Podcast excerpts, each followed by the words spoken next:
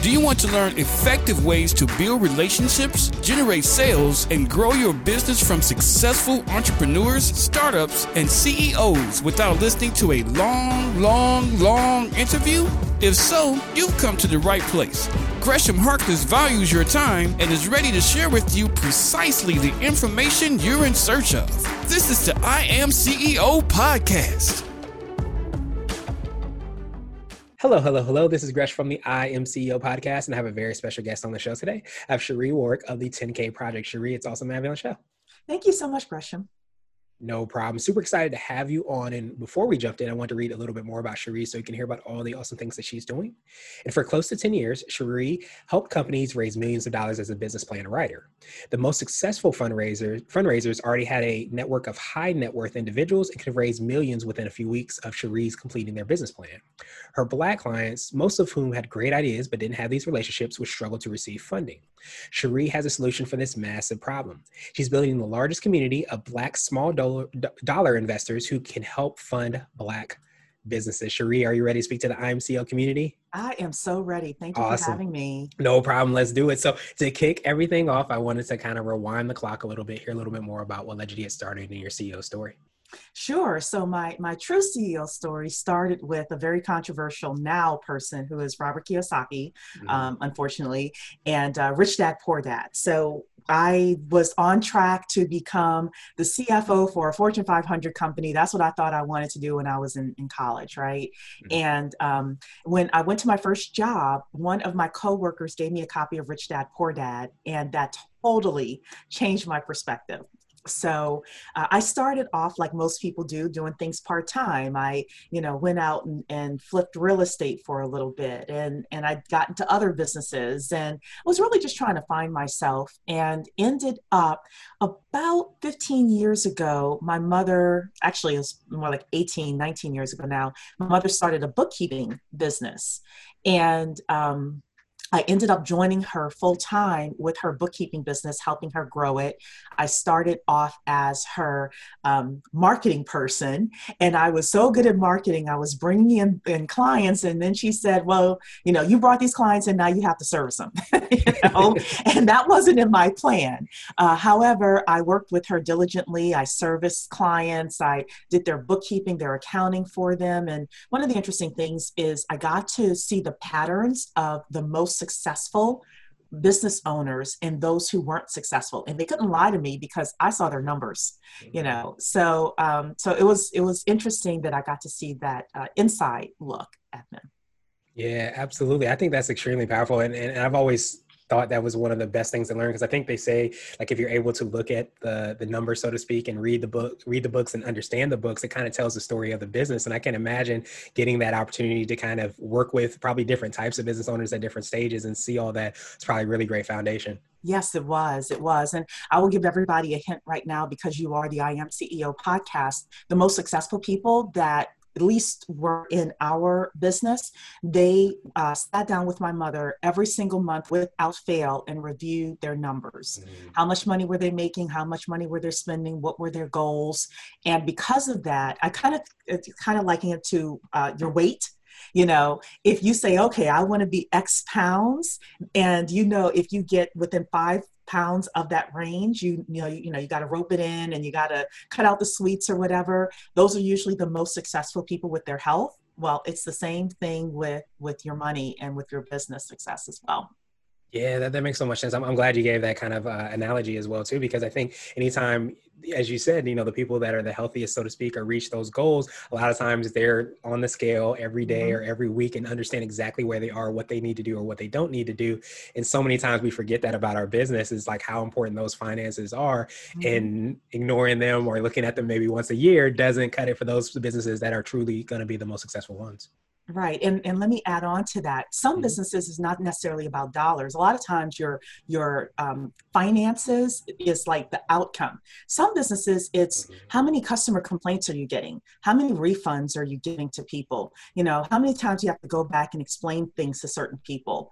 Um, there are usually they're like lead um, factors and lagging factors. I'm sure your your clientele and your your listeners know about this but looking the the numbers that we gave really were like the after effect to how people were effectively managing those leading factors within their businesses as well and being able to say okay if i want to do better i need to, to tweak these things on the front end. Um, so yeah i mean there's there's so much to um, I, I, don't believe in people having a lot of different things that they're looking at but usually i would say three metrics within any business if you if you get those correct then usually a lot falls into line yeah, well, that's extremely powerful to know, and especially as you you said, you you've been able to kind of work and see those successful businesses and be able to kind of see those trends as you mm-hmm. kind of spoke to as well. And I know, I know when I read your bio, I kind of touched on a little bit about what came about from seeing success and how it contributes to your your venture now. So could you take us through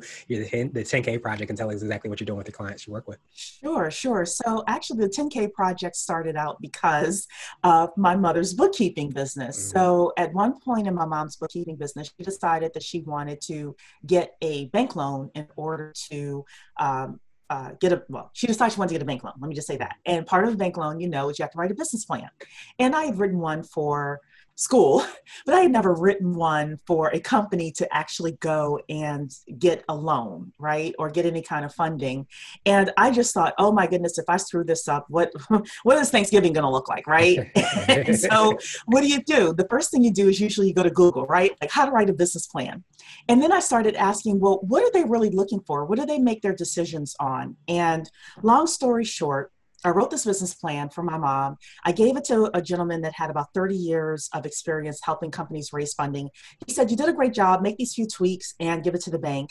And the bank said it was one of the best business plans they'd ever read. So at that point, my mother starts bragging. My daughter wrote this business plan, and the bank said, you know, and her friends and her clients started asking me, Well, can you write my business plan?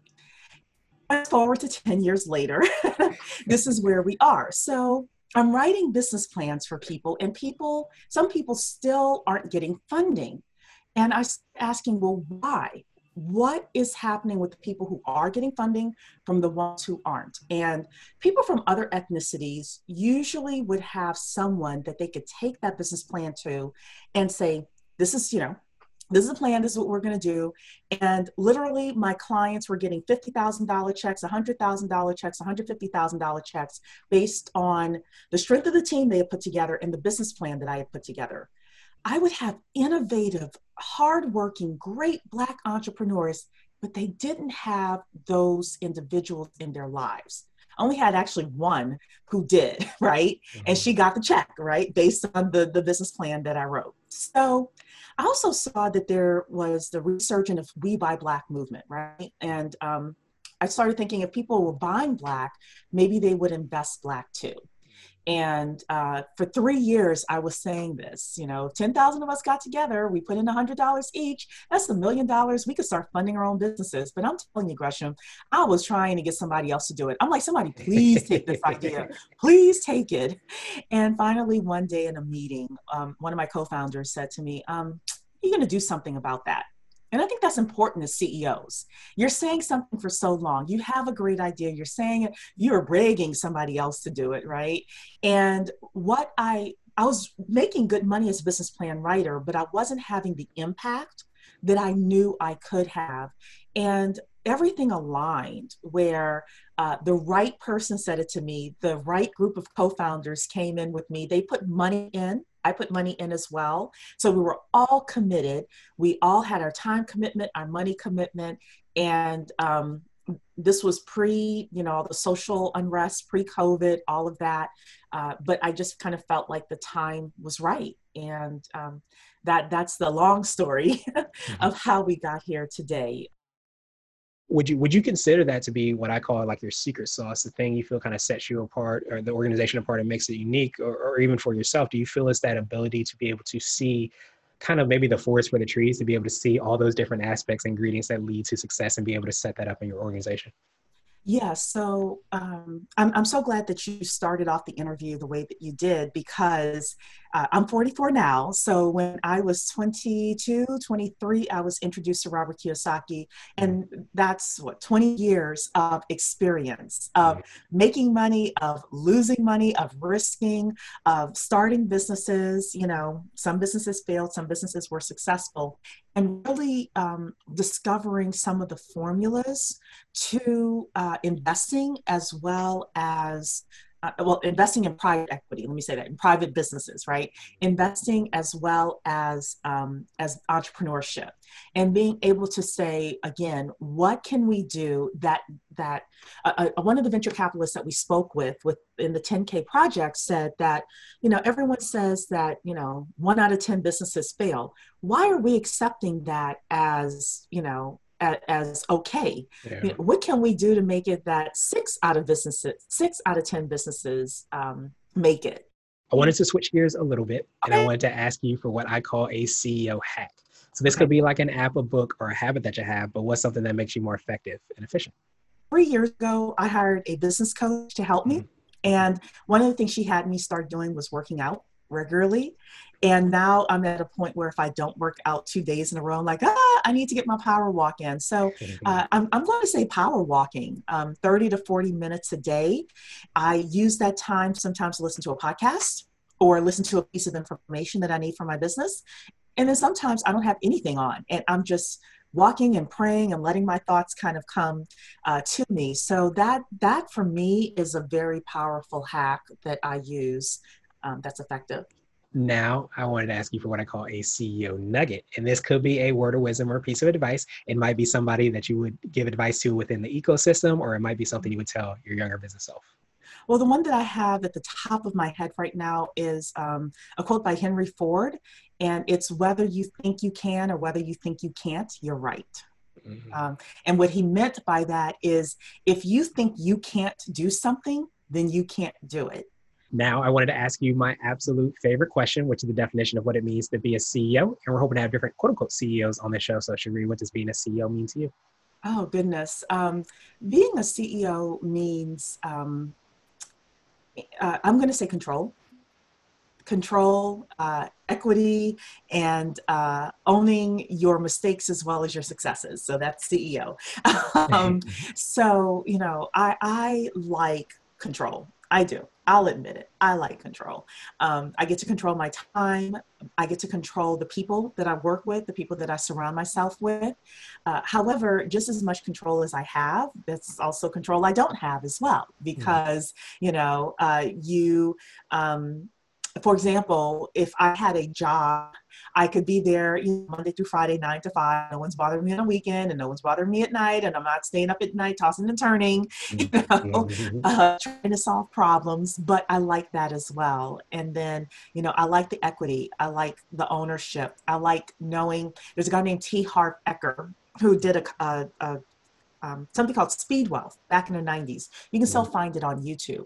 And he said that um, for entrepreneurs, the biggest asset that you'll have is the business itself that you can sell. So, years ago, I did some calculations and I said, okay, if I want to have something that I could live off the interest, I would need to build a business where I could get $3 million, right? Uh, where are you going to get that from a job? you know, uh, it's going to be hard to do that. Not impossible, but hard. However, if you're an investor or if you're an entrepreneur, the chances of that are are much easier. Um, so, you know, that's what being a CEO means to me.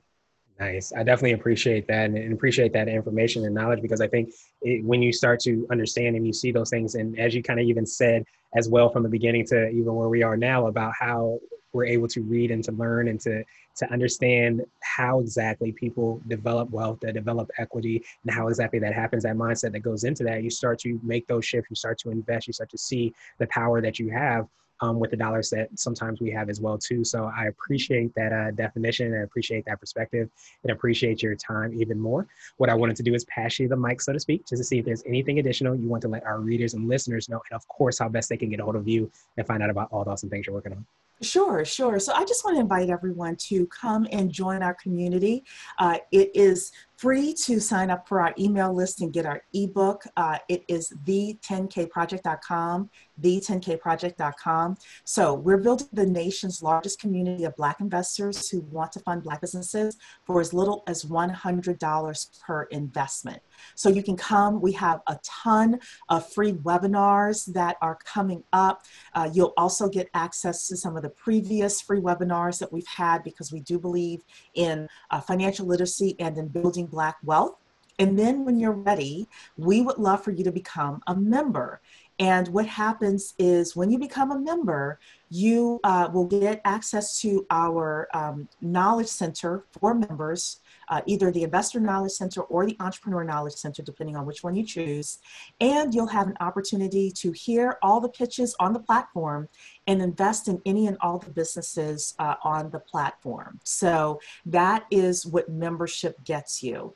And, you know, please just uh, consider becoming a part of our ecosystem.